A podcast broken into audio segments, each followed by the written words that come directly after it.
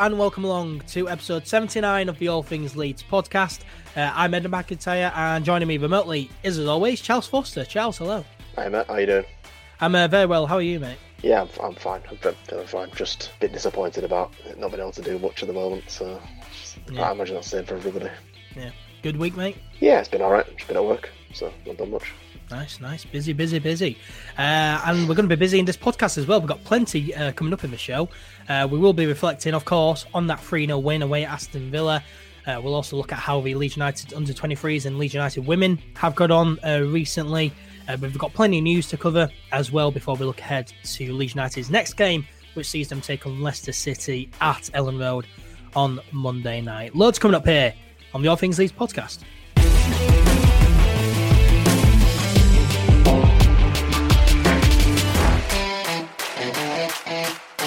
So let's begin by looking back on that 3 0 uh, victory away at Villa Park over Aston Villa. Uh, now, we were obviously without Kalvin Phillips and Liam Cooper, who were out injured. And Charles, no Phillips and Cooper, no problem. Yeah, it was. Um, we, adapted much better than I thought we would, especially against Villa in the uh, form team the division. Uh, so, yeah, it was a really good performance in general. I was pleasantly surprised to see how well everybody coped with the uh, defensive, you know, mishmash, for lack of a better word. it's not even a word. The, the uh, so yeah, I was I was pleasantly surprised to see how well that that worked out. And although, as we're going to talk about, we had to make a couple of changes throughout the game to kind of finesse the thing. I think it was uh, a pretty well oiled professional win. Yeah, yeah, very much so. It, it definitely surprised me. I thought that without Cooper and Phillips, you know, two of our most influential players, you could say, I thought that we would uh, struggle, but we really didn't. We really were uh, fantastic on the night. Um, and it was only the third league game under Marcel Bielsa that neither Cooper nor Phillips were in the starting 11. Now, the previous two were both last season, and we won them both uh, away at Huddersfield and away at Derby County. Uh, so it turns out, Charles, that we don't do too bad without two of our most influential players, which is uh, it's quite pleasing, really it's pleasing, but it's not something you want to get into the habit with playing without your best players because no. eventually you do get caught out. So yeah, it's pleasing to see that we uh, we've got sufficient depth because that's always been a bit of a worry, particularly with regards to that defensive midfield position. But yeah, I'm, I'm pleased to see how that how well it went. Yeah, yeah, very much so. Uh, of course, in the absence of Cooper and Phillips, uh, a bit of re- reshuffling happened in the starting lineup uh, defensively. So the back four was Stuart Dallas, uh, Robin Koch, Luke Ayling at left centre half, and uh, Alioski at left back. And then uh, in the central defensive midfield position was Pascal Struijk. And we'll get on to Pascal Struijk in a moment. But just a word on Liam Cooper. Wow. left centre half, and he did not look out of place at all, did he, Charles? Liam Cooper? You mean Luke Ayling? Oh, Luke Ayling. Luke Ayling. yeah, gonna say he was injured. Uh, well, he um, he has played centre half previously for us, and I think he did it for Yeovil as well. And when he was in Arsenal's youth academy, I think he played a lot at centre back. So we we know he can play there, but we obviously miss him and his overlapping runs when he's not playing on the uh, right back. But I think we. Yeah, he, he, was probably one of the better performers on the night. Obviously, not man of the match as we're going to uh, speak about, but um, because there's only one man that's going to get that that, that one. but yeah, he, he, performed very very well, and um, yeah, fair play to him. Yeah, he certainly did play very well. We know, we know that uh, Luke Ayling can play at centre back. We've seen him play there many times, but not a left centre half. And yeah, I thought I thought it was brilliant. I thought it was really good. Did not look out of place. Did very very well. Of course, blocked a shot off the line at one point. Uh, in that first half, blocked uh, Grealish's shot off the line, so that was uh, very good. And uh, yeah, Luke Ayling, fantastic in this game, and the whole back four really were, were really, really good. Uh, now, Pascal Struijk, he didn't play badly in defensive midfield, but of course, he was subbed off after 21 minutes for Jamie Shackleton, which might have been a bit harsh, but Struijk was on a yellow card, and the way he was playing, a red card was probably inevitable. So, probably a smart move by Bielsa, really, Charles. Yeah, I think it was cautious from Bielsa because I think um, Villa were planning on using that as a as a weakness to exploit. I mean, their, their game plan in general is to get the ball to Grealish as often as possible. But if if you get the ball to Grealish and the other team's defensive midfielder can't really do much, or can't can't foul, they can't give you the tactical foul, then that's even better. So I think that, that was the plan. Although the one they got the booking for, I didn't think was a booking. It was a foul, but the, the way it was Grealish the Grealish's theatrics that which won the yellow card because he if you watch it in, in slow mo, he first of all Grealish drags his foot to hit to hit as much of uh, Struijk's leg as possible when he could easily not avoid it, but you know not hit as much of him as possible, and then he was riding around on the ground for ages in the, in the build up to I think Villa were attacking at the time, so Struijk got booked afterwards, but it was just it was just not great. I mean, I don't I don't like Grealish at all. I think he's a cheat. I think he's a good player, but I think he's a cheat. So that's just the way it is. Um, so yeah, I think I think it was I think it was a smart move by Bills to uh, to shake things up and give um, Mateusz Klich the uh, as, as much freedom to be the, uh, the the shit house we all know he is inside. yeah, yeah, that, that was an interesting move, really. Um, you know, of course, bringing Struijk off, someone had to fill that defensive midfield role then, and yeah, it was Mateusz Klich. We we haven't seen him play there uh, before under Bielsa. And uh, yeah, Klich did uh, quite well, to be honest. Didn't look out of place there. So if, uh, you know, Phillips is out, uh, you know, any other time, then Klich can easily fill that role, probably. Yeah, I think I wouldn't. I wouldn't. It wouldn't be my first choice just because he's not as physical and he's not. He's not as, as good a tackler as as Forshaw or Phillips. Um, but I think the him, you know, taking one for the team and playing in that anchor role gave Jamie Shackleton a lot more freedom to uh, basically run around everywhere in the way that Jamie Shackleton does. He's uh, using as much of his energy up as possible and getting some really good positions, which uh, he did a couple of times. So yeah, fair play to Klich. So it can't be easy being asked to play in a role which you've never been, never played for for Leeds before. yeah, yeah, and uh, um, and Jamie Shackleton as well. He, he was really good, and and a lot of credit to Jamie Shackleton as well, Charles. Yeah, because it was um, I think it was his third or fourth Premier League appearance. I think it's his third Premier League appearance, and he played what seventy minutes, and I think he was really he was really pleased to get that amount of time on the pitch, and I think he really yeah he really did get in some good positions, a lot of energy, and it was a lot of space in the middle of the pitch as well. It was it was quite an end to end game, so there was a lot of space in the middle of the pitch, um, which yeah. Shackleton managed to exploit, and Rodrigo exploited well as uh, as well. I thought they I thought they worked well together, and uh, they found themselves because at times we would overcommit and then they would counter and then they would overcommit and then we would counter. So there was always lots of space in the middle of the pitch. Yeah, yeah, there was. But uh, yeah, Rodrigo Shackleton were were excellent. And uh, it was weird when Struijk went off because no Leeds United fans were questioning it. It's just for normal now under Bielsa. You know, we're like, oh yeah, Bielsa, he knows what he's doing. We've seen it before, obviously with with Kalvin Phillips, and yeah, it's it's not nice to see, but I think it was a smart move by Bielsa really to take uh, to take Struijk off. Um, and yeah, Leeds played really well on the night. Uh, first half, both teams created chances. Bamford missed uh, a few good chances in that first half, but as we'll come on to, uh, does did not matter one bit. Uh, nil nil at half time. Uh, the second half was pretty much all Leeds United, really. Uh, Aston Villa did have a few chances early on in the second half. Illan Meslier did pull off a few good saves at nil nil, denying Jack Grealish a goal when he went on a, a very good run and a nice fingertip save as well from uh, from that following corner. And Charles at nil nil, if, if does go in, which they could have easily done so, uh, it's a different game. So big credit to Meslier. Yeah, um, he made some decent saves, particularly the Grealish one. I thought the um, it wasn't right at him, but the the, the following one from the following corner was was just above him, so he, he didn't have to move too much. That was that was that was pretty standard. But the uh, the Grealish one was good because it was uh, I thought for sure because if, if if he'd have scored that, we'd have been seeing that on endless Sky replays for yeah. days afterwards. So yeah, it would have really been horrible. That, really pleased that came to nothing. Yeah, Villa did have their chances, but they um, they kind of folded once uh, once Bamford had scored. They, they really didn't. In the second half, we steamrolled them. Really, as soon as they went behind, they, they just gave up. I think it's because yeah. they haven't had, although they were used to, you know, losing a lot last season, because they've had such a good start and they they, have, they haven't gone behind in it. When Bamford scored the first one, that was the first time they've been behind in the game this season. So I think, and they've got a few new players in, a couple of new players anyway. So they um, they're trying to um, adjust to uh, adjust to that kind of scenario because we've uh, we've been behind in games and had to come back um, a few times. The Liverpool one comes to mind. We came back three times. The, the Manchester City one we came back and uh, to equalise. So we've had we've had games where we've had to you know get back into it, and Villa haven't had that. And I think they uh, they really didn't adjust well to us being in front. I think once we went in front, we kind of turned the screw and turned on the style a bit and yeah. blew them away. Yeah, yeah, we certainly did. Aston Villa just just crumbled after we went 1 0 up. Of course, we went 1 0 up on 55 minutes. Uh, Patrick Bamford scoring the uh, opening goal of the game and finishing off a, a, really nice move. And, you know, it may look a simple finish, but it, in reality, it's quite a hard finish, really. And it, it, was a very good finish as well from Bamford, wasn't it? I thought it was intelligent.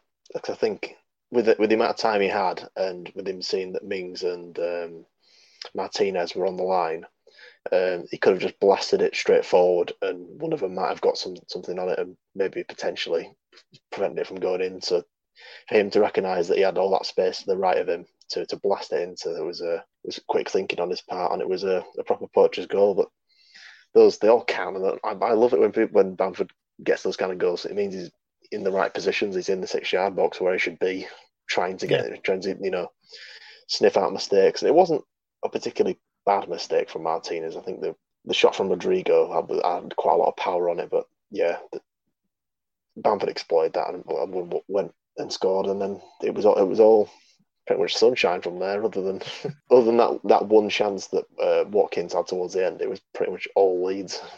Yeah, yeah, it really was, and yeah, Bamford here with with a decent finish, finishing off a, a really nice move, counter attacking move, really uh, down that left hand side. You know, one touch passes here and there, and Rodrigo with that powerful shot. Uh, and you know, I think Rodrigo knew that he wasn't going to score, but just to get it there, and you know, if a goalkeeper parries, then Bamford stares. So, yeah, I thought it was a really good move from Leeds United, and uh, yeah, smart finish from Bamford really uh, to put Leeds United one 0 up. It was two 0 on sixty seven minutes. Uh, Bamford scoring again, and what a strike this was, Charles. What a strike. Yeah, this was um, this was brilliant. This kind of reminded me. I don't want to mention him because he is a he, he's an, an ex uh, an, an ex Scum player, but it had the kind of Ronaldo kind of feel to the to the goal where it's just no backlift, just straight in. And it, it also the um, the Pablo Hernandez West Brom goal that, that kind of just perfectly placing it exactly where you want, want it to go. Yeah, uh, yeah, it was it was it was brilliant from Bamford. It was everyone goes on about the third goal, but the second one was my favourite. I think it was uh, it was brilliant, just a great yeah. finish, and from, from, I think it was twenty yards out, twenty one yards out. Yeah, well, it was just on the um, edge of a D, really, wasn't it? Yeah, I think Mings and Konsa kind of stepped off him for a second, and he just turned turned around, adjusted onto his left, and just banged it in. It was yeah. Martinez had no chance. I, I, I, don't think any keeper would have saved that. No, it was a fantastic finish. No backlift, as you say, which is just, yeah, really, really impressive. And it, it's really annoying because if a player like Ronaldo or Messi score a goal like this, it's getting replayed after replayed online. No one's going to stop talking about it, but because it's Bamford and Leeds United, we'll just brush it under the carpet there. Uh, I, I, don't, I don't know about that because I think Bamford did get a lot of a lot of praise and a lot of credit from the media. I, I think it honestly went a little bit too far because like there, there, was Gary Neville going on about him getting an England call up. It's like, it's like is, is that is that how far someone is away from the England squad? One hat trick.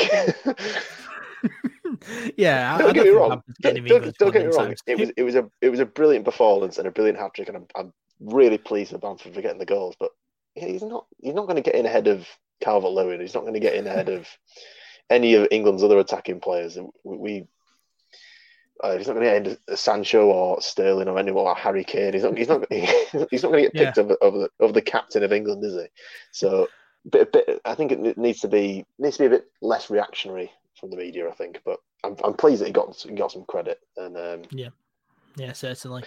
And uh, this second goal as well came moments after uh, Tyrone Mings had dragged Bamford up by the shirt uh, in in an incident. Um, Mings had brought Bamford down. Bamford uh, had clearly hurt his foot, and you know I don't think he was he was trying to get Mings sent off. He clearly hurt his foot, but Mings was just like, "No, you're you're faking this," and just grabbed his shirt and just pulled him up. And, you know, Mings already on a yellow card.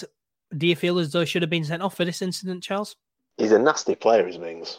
He gets he gets a lot of credit, you know, for being um, for coming from a, a background where he, he was working in a normal job and then he eventually got picked up by professional clubs and ended up playing professionally. But he's he, he gets a lot of credit for his personality in the in interviews and stuff. But on the on the pitch, he's a nasty, nasty player. He, several times he's, he's trod on people's um, you know, faces and stuff. I mean, I, remember him doing it to Ibrahimovic a couple of years ago, and he's uh, constantly um, trying to, you know, do nasty, dodgy, off the ball stuff on the pitch. But he's um, this one was was was a bit weird this incident because Bamford Mings doesn't actually take him out. What Bamford does is when they're running together and they they collide, Bamford kind of accidentally stands on the back uh, on uh, on Mings and falls over and hurts his foot. He's not. I mean, VAR check for a penalty, but Bamford didn't claim for one. Um, yeah, it was never a penalty. Yeah, so so Mings has assumed that Bamford's you know been looking for the contact and just gone over when in reality they've just collided while they were running for a long ball. And um, yeah, as you say, he's already on a yellow. If you if you physically grabbing and pushing people, which he did, picks yeah. him up and pushed him, then then that's an, that is at least another yellow. So he should be yeah. off. I mean, since when was dragging another player up by the shirt, by the collar, not an offence? like since when I mean, was that allowed in football? Bamford had the last laugh though because he went on to score two more, yeah. two more times. So yeah, um, I must say Tyrone Mings. I mean, I didn't think he was particularly good in this game. Bamford scored three goals with his stronger left foot, and both goals, Tyrone Mings was in and around in, a, in you know in front of Bamford, and he let Bamford get onto his left foot and and and uh, you know strike on goals. So I, I don't think Tyrone Mings was particularly good, and yeah, as you say, he, he's not really you know he's he's not the nicest of players on the pitch really. So um, uh, but never mind. You know this incident though, it it seemed to light a spark in Bamford, didn't it? Really, it seemed to light a fire inside Bamford, and then know, of course, a minute later he goes on the scores an absolute world class goal, and then on 74 minutes he completes his hat trick with a another stunning strike. Yeah, well, this one was this was this was a great goal as well. It's um, we're already two 0 up, up at this point, and people are wanting to slow the game down. But it, it comes from uh, Meslier and, and Dallas recycling the ball a couple of times and then working it through the midfield through Rodrigo yeah, and then we get to the get to the end of the uh, end of the pitch, and um, oh, it's Rodrigo's great. This is the one where it's Rodrigo's great pass to Helder Costa. and He works it inside to um, to Jamie Shackleton, who yeah, it's a great kind of reverse pass from Shackleton back to Costa into Bamford. Bamford's not not in any sort of space. He's surrounded by at least three Villa defenders, maybe even four. Yeah. And um, he's on his right foot at this point. point, and rather than you know shielding him, encouraging him to shoot on his right, or you know closing him down or even getting a foot in. I know there's the Premier League and VAR. It's likely you're going to get a penalty given for breathing on an attacking player, but even still, you, you, sh- you, should be showing you should be showing a, a player was was let's be fair, fairly one-footed as Bamford. Yeah, he definitely he definitely much prefers his left foot. He should be showing him onto his right. And, um, and make, making him take a shot from a bad angle, but in, instead they let him shift his entire body shape onto his left foot let him take the shot because they think he's just going to sky. I don't know whether they think he's going to sky it or they don't want to put a foot in in case they give the penalty away. But he just slots it perfectly past Martinez, and it's it's that is three 0 game over. And it's a it's a beautiful. It got compared to a couple of Bergkamp's goals. Uh, not, I don't think Bamford's as good as Bergkamp, but you know the, the kind of style of it was was was perfect. The, the just the curl was was brilliant, and uh, yeah. everyone's uh, everyone's thinking that's his claim that's his best one, but personally I prefer his second one. But the the, the last two are brilliant goals. So yeah, um, yeah, they really are. I mean, personally for me, the third goal is is my favourite. Just the fact that he had four Aston Villa defenders around him, and he just shifted his whole body and perfectly picked out that top left hand corner. I thought it was.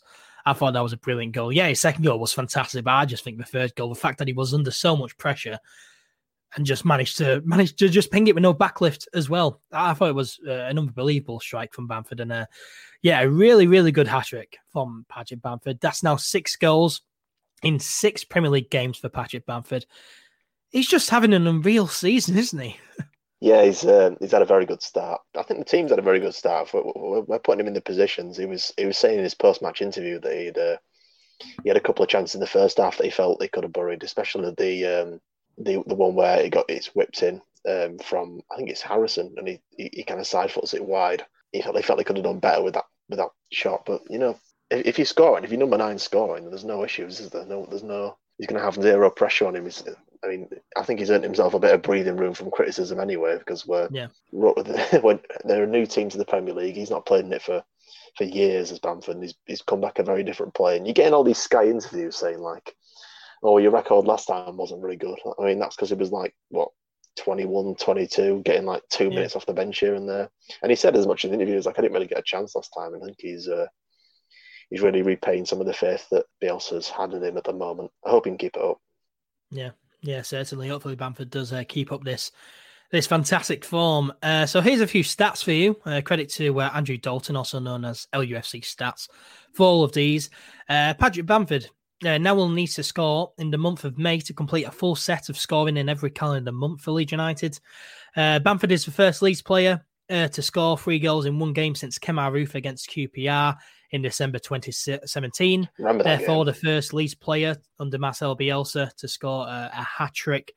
Uh, Patrick Bamford is only the second Leeds United player to score in the club's first three away league matches of a top flight campaign uh, since Gordon Hodgson in uh, 1937 38.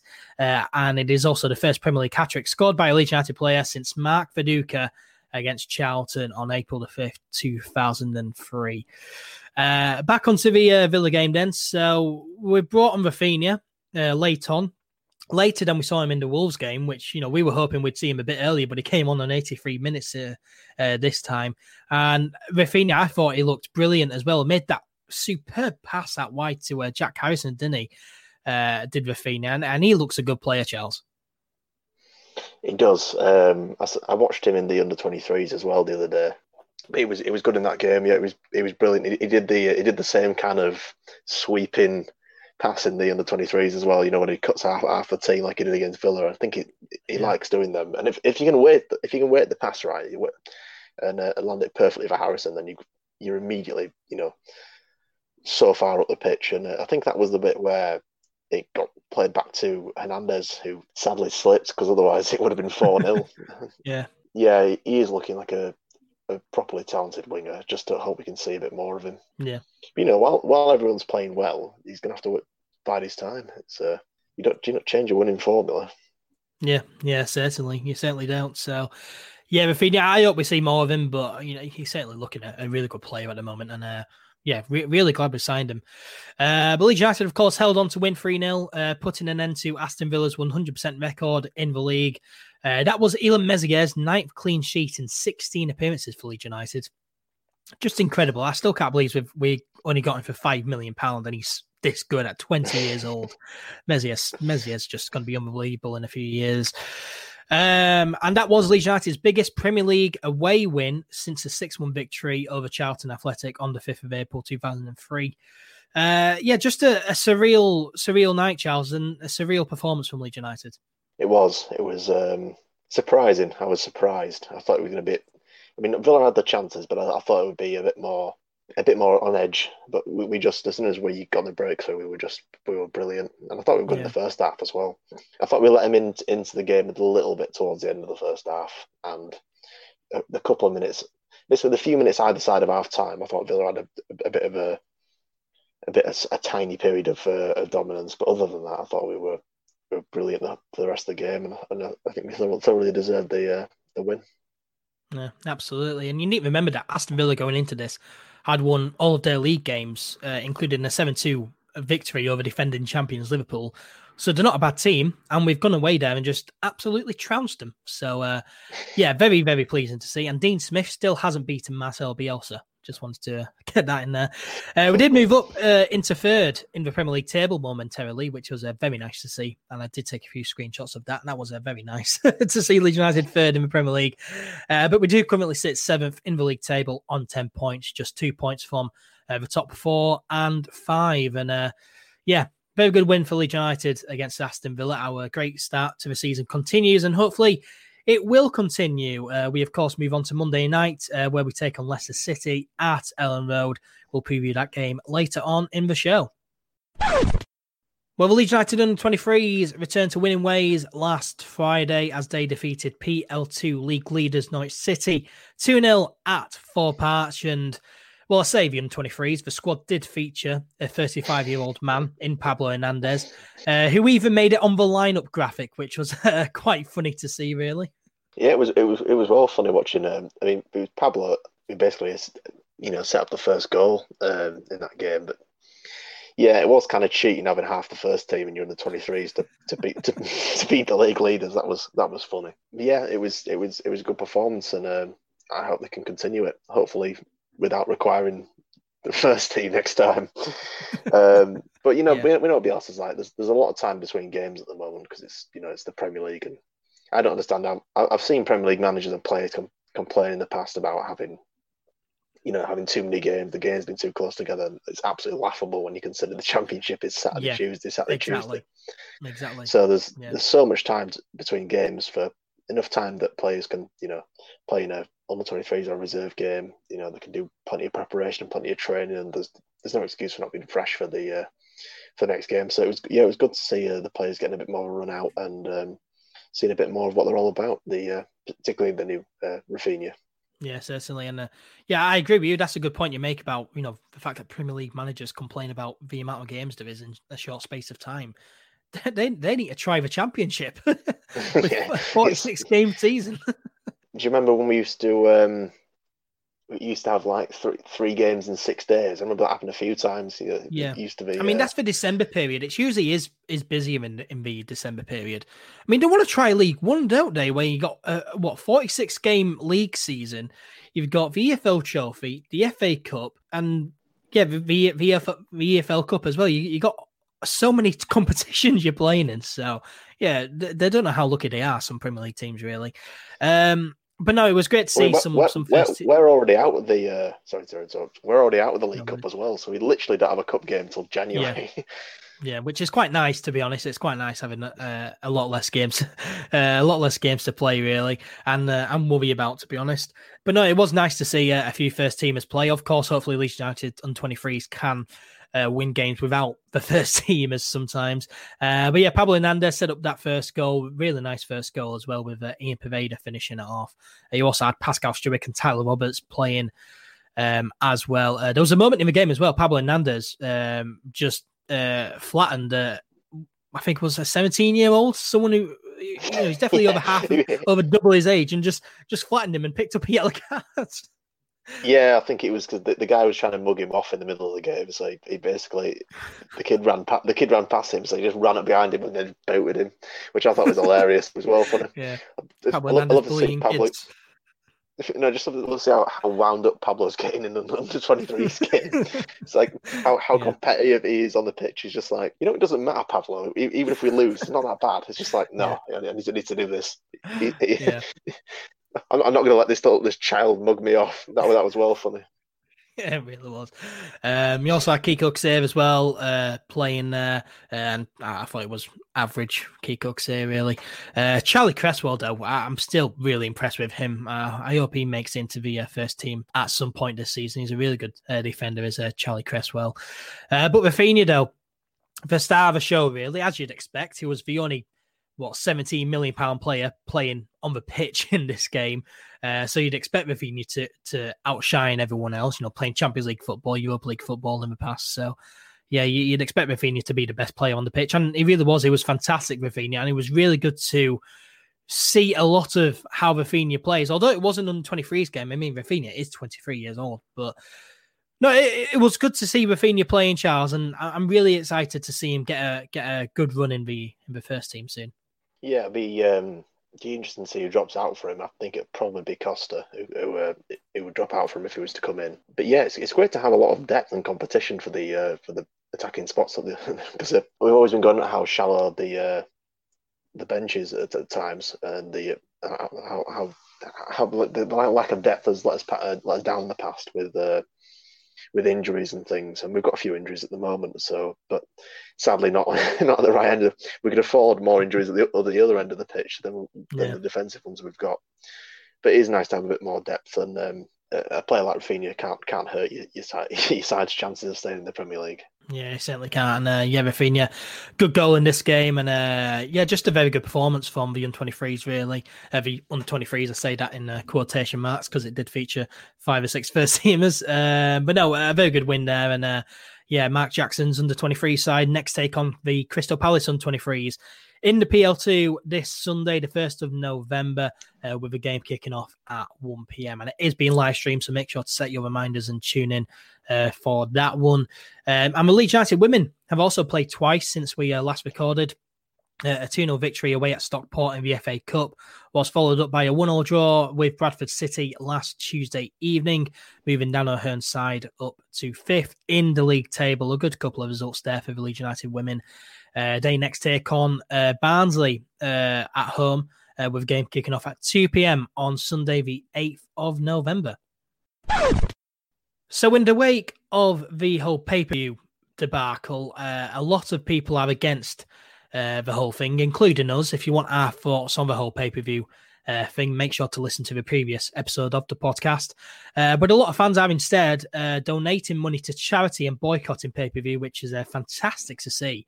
And Leeds United fans, instead of paying £15 to watch the Aston Villa game, donated the money instead to the LUFC Trust Food Bank, which was uh, just really good to see. And an incredible sum of over £56,700 was raised in the space of seven days, which is just, yeah, absolutely brilliant. A big well done to uh, uh, to everyone who contributed towards that sum. So yeah, there's not been many uh, pay per view buys, uh, only a few hundred thousand, which you know may seem like quite a lot to us, but to these companies like Sky and BT is you know it really isn't much at all. And there are reports that uh, Sky and BT uh, are thinking about scrapping the whole pay per view thing altogether, which can only be a good thing, really, Charles. Oh yeah, it proves that if you boycott something and, and disagree with something enough and, and act on it, then you you can stop um, people in uh, positions of authority, particularly. Uh, I know obviously the no one's forcing you to pay pay the money to watch your team, but you shouldn't have to pay extra money in the uh, in the when people in their current financial situation due to the pandemic, you shouldn't be asked to be paying more, even more than you're already paying me. You know, 40, 45 pound a month, fifty pound a month subscriptions for t- each TV company. For you know, so yeah, it's a it's a shambles really, and I, the fact that they're thinking of getting rid of it is really good. Although, as I say, in addition, I'm also delighted that they've that people have chosen to donate the money instead because it, it's far better off feeding kids than it is uh, lining the pockets of some CEO or some other cretin. Um, so yeah. Yeah, yeah, certainly. It's it's fantastic to see uh, fans instead donating money to, to good causes instead of just uh, handing it over to greedy millionaires and billionaires, really. Um, and yeah, if, if you're against the whole pay per view thing, then you know the thing to do is just to not buy it, and you know the, the less buys they get, then the more chance there is of of getting rid of it. Um, obviously, though, if the pay per view thing does get scrapped, then uh, you'd hope that there is a you know still a good solid option uh, available to to watch the game still. Um, and if there isn't, you know, if if there is no alternative to watching these games, then I think just keep pay per view because I think the option to watch the game uh, is better than nothing really. But you know, if they are considering scrapping pay per view and there's going to be an alternative option, then yeah, I think I think that's just really really promising. Uh, games are still being selected for pay per view though. Um, and Leeds United's game away at Crystal Palace next Saturday, the 7th of November, will now be available to watch on BT Sport Box Office. Uh, the game will still kick off at 3 p.m. on the Saturday. It just it wasn't available to watch on TV, but now it is on box office. So hopefully that now means uh, more incredible amounts of money being donated to uh, to charity. Uh, moving on, Marcel Bielsa uh, has said in his uh, Leicester City press conference this week that 29 year old defender and club captain Liam Cooper uh, has returned from his groin strain and uh, is uh, and he's fit. now, Charles, does Liam Cooper go straight back into the team for you? Yeah, I think so. I think despite how well the the team played in the game against Aston Villa, I think we need a bit more continuity, particularly in the centre back partnership. So I think, um, and and I'm not. You need to have your club captain in the team when you can, and I think that gives Luke Ayling the chance to go back into his position, and it'll it'll sort out the back line somewhat. Uh, I think Bielsa will probably still persist with um, say persist. He didn't really do much wrong in my opinion, but he'll still have uh, Struijk in defensive midfield, but at least gets the the back line back to the way it was. So it, it sorts out that problem. Yeah, yeah, I, I, somewhat agree with that. I think you know just getting the back line back to how it was is you know is a, is a good thing, and of course you know having the captain of a team is always a good thing. But you know, I I I think that it's probably best to have Liam Cooper sit out for this game. Really, seeing as though he picked up a recurrence of his groin strain in the warm up to that Wolves game.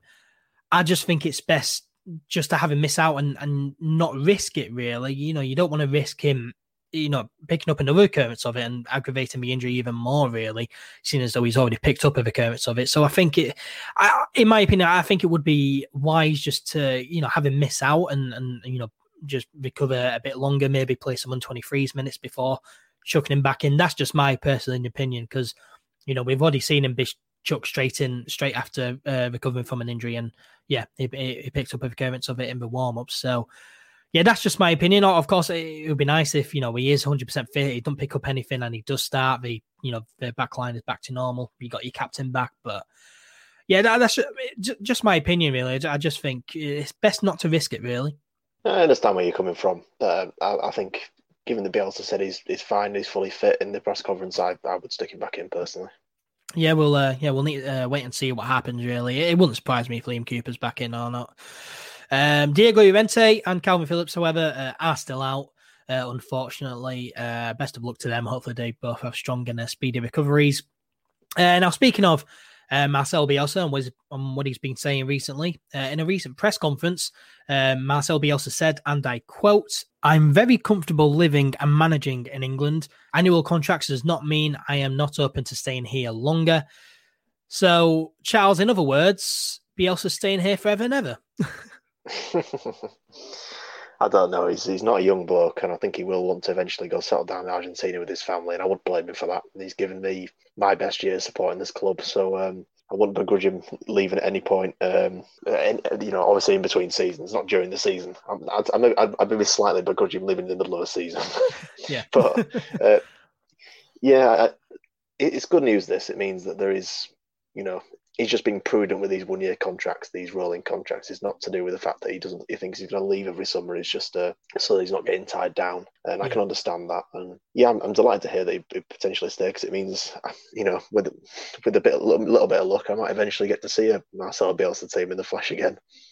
and, and, yeah, and, oh, yeah. Oh man, that that would be horrible, wouldn't it? If we do not get to see a Marcel Bielsa Leeds United team in the flesh ever again. Oh, that that that would be excruciating. That would that would be that would be horrible. Yeah, um, but no, it's certainly promising to hear. Uh, really, and uh, yeah, I think it's given you know gives people a lot of hope that Marcel Bielsa can be here for you know for, for another season or two. Really, um, of course, there's always uncertainty surrounding Bielsa. I mean, it, you know, he's so unpredictable. It was only at Lazio for just a few days as the uh, as the club didn't deliver uh, what they had promised, and I guess as well because at, at, Lazio after he left for a few days, he did get sued uh, for breaching contracts, so maybe that's why he only signs one-year deals. So as you say, he doesn't get tied down to long-term deals, and then when the club fail to deliver on promises, and then you know he he, he only has to stay there for a season, then is free to leave. Uh, I, I, guess that's why he, he likes one-year deals now. But yeah, it's certainly promising to hear, and uh, yeah, hopefully Marcel, but Marcel Bielsa does stay for for many years to come because it, it's horrible thinking about a Leeds United side without Marcel Bielsa in charge, isn't it? Yeah, but it's it's coming at some point in the future. There will be yeah. a time where he's, he will he will step down, and then who, who, who replaces him there? Who fills that who fills that void? Yeah, I mean, I think he had Carlos Corberan before he left for Huddersfield, but you know now you. Yeah, it's horrible. It's horrible to think about life after Bielsa. it's got to be hard to accept. Yeah.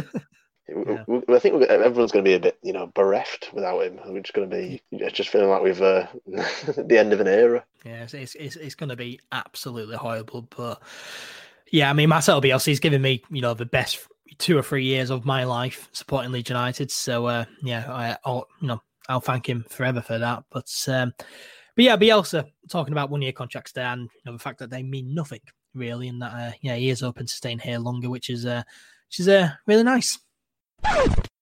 Well, let's now look ahead to Leeds United's next game, which sees them take on Leicester City at Elland Road on Monday night. Uh, the game kicks off at 8 p.m. and is uh, live on Sky Sports. Uh, now, in the league, Brendan Rodgers' side have beat Burnley at home and uh, West Brom, Man City, and Arsenal away from home. But they've also lost to West Ham and Aston Villa at home this season. So it'll be interesting to see what Leicester side turn up on Monday night, won't it, Charles? It's probably a a hard game to predict what will happen. I'm a little bit worried about this one. No, I am. I am. I'm a little bit worried about because they're, they're they're in decent form. Vardy looks like he's come back, you know, to be playing again. He's he's lethal on the uh, on the counter, and with them coming to Elland Road, but Leicester will do what they always do. They'll probably surrender 60, 65 percent of the ball, and then try and you know rapidly a, a counter attack uh, with with Vardy, and it it has worked for about five years now.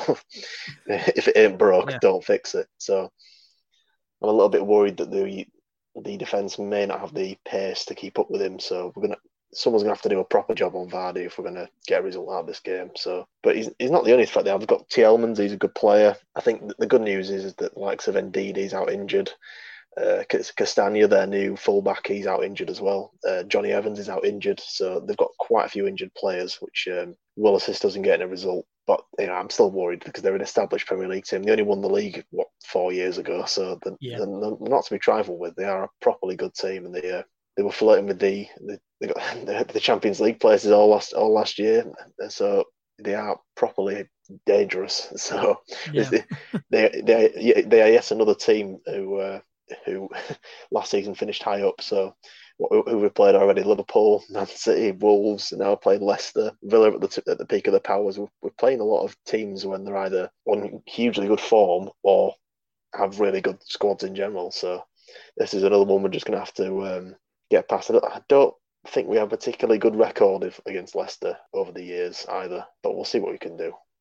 Yeah, I mean, it's certainly going to be a a tough, tough game. I, think if Leicester are going to beat us, I think that they, I think that they will just sit deep really and just pump long balls up to Jamie Vardy. As you say, they've got many injuries, but they do have Jamie Vardy and Tielemans still. So, yeah, I think that you know if they're going to beat us, they'll you know they will surrender uh, possession of the football. They'll just sit back and just pump long balls uh, up front to uh, Jamie Vardy, who you know is a very clinical striker.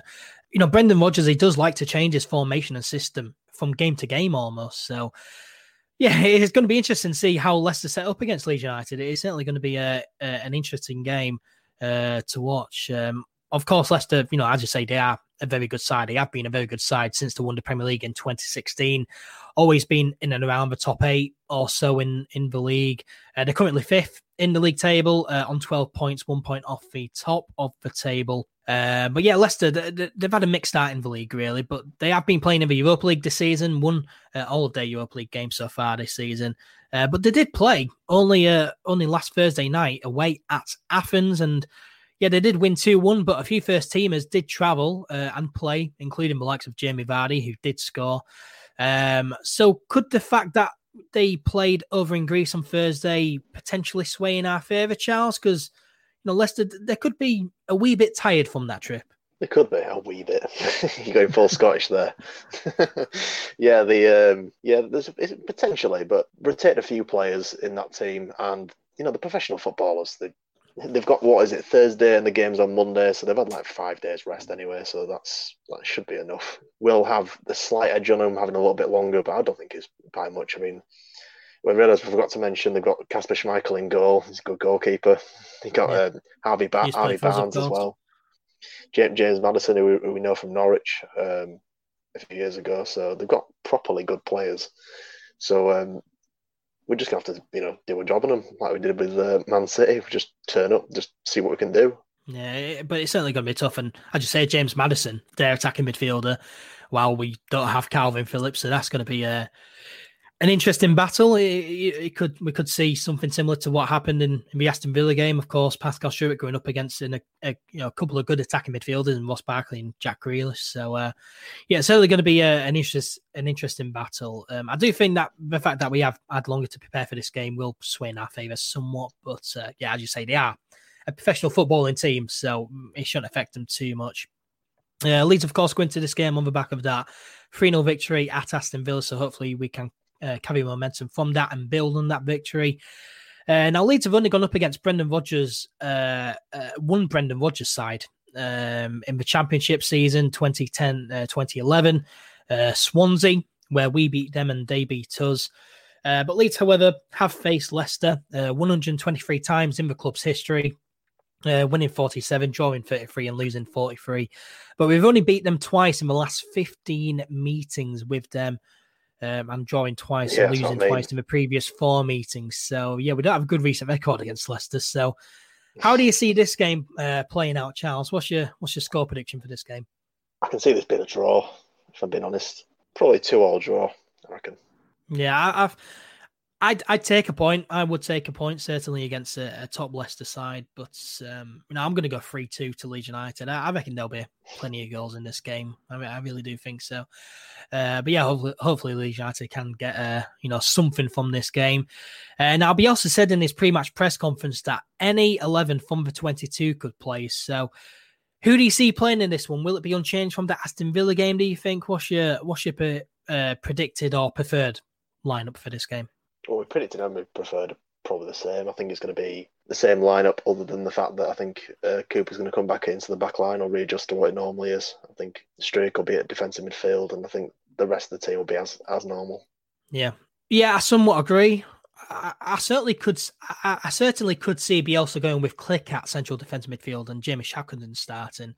Um, and I think that'll be interesting to see how that plays out. But um, no, I, I, I agree. I think he'll either be completely unchanged from the Aston Villa game, or Liam Cooper will go back in. Alioski will drop out, and uh, yeah, Ayling can go back to right back, and uh, Dallas back at left back. Yeah, I certainly don't think there'll be many changes from the Aston Villa game, uh, if any at all, really. Uh, but yeah, it's certainly going to be a tough game on Monday night against uh, a top Leicester City side. Uh, but hopefully, Leeds United uh, can get something from this game. Well, that brings us to the end of episode 79 of the All Things Leeds podcast. Uh, thank you very much, as always, to Charles for joining me remotely, of course. Thanks for having me on. Yeah, appreciate you joining me as always, mate. And uh, thank you as well to everyone who has uh, listened or watched. We uh, very much uh, appreciate the support. Uh, if you enjoyed them, make sure to subscribe and follow the podcast on whatever platform you are uh, listening on. If you're listening on Apple Podcast, give us a five star rating. that'd be very much appreciated. And share it around as well. That'll be very, very uh, nice of you as well. Uh, make sure to follow All Things Leeds on social media. We are on Twitter, Facebook, and Instagram. Search All Things Leeds One on Twitter and Instagram. Search All Things Leeds on Facebook and All Things Leeds on YouTube, and subscribe to the uh, YouTube channel if you have not already. Uh, Charles and I will be back uh, next week. So for now, take care, stay healthy, stay safe, and we'll see you soon. Bye bye.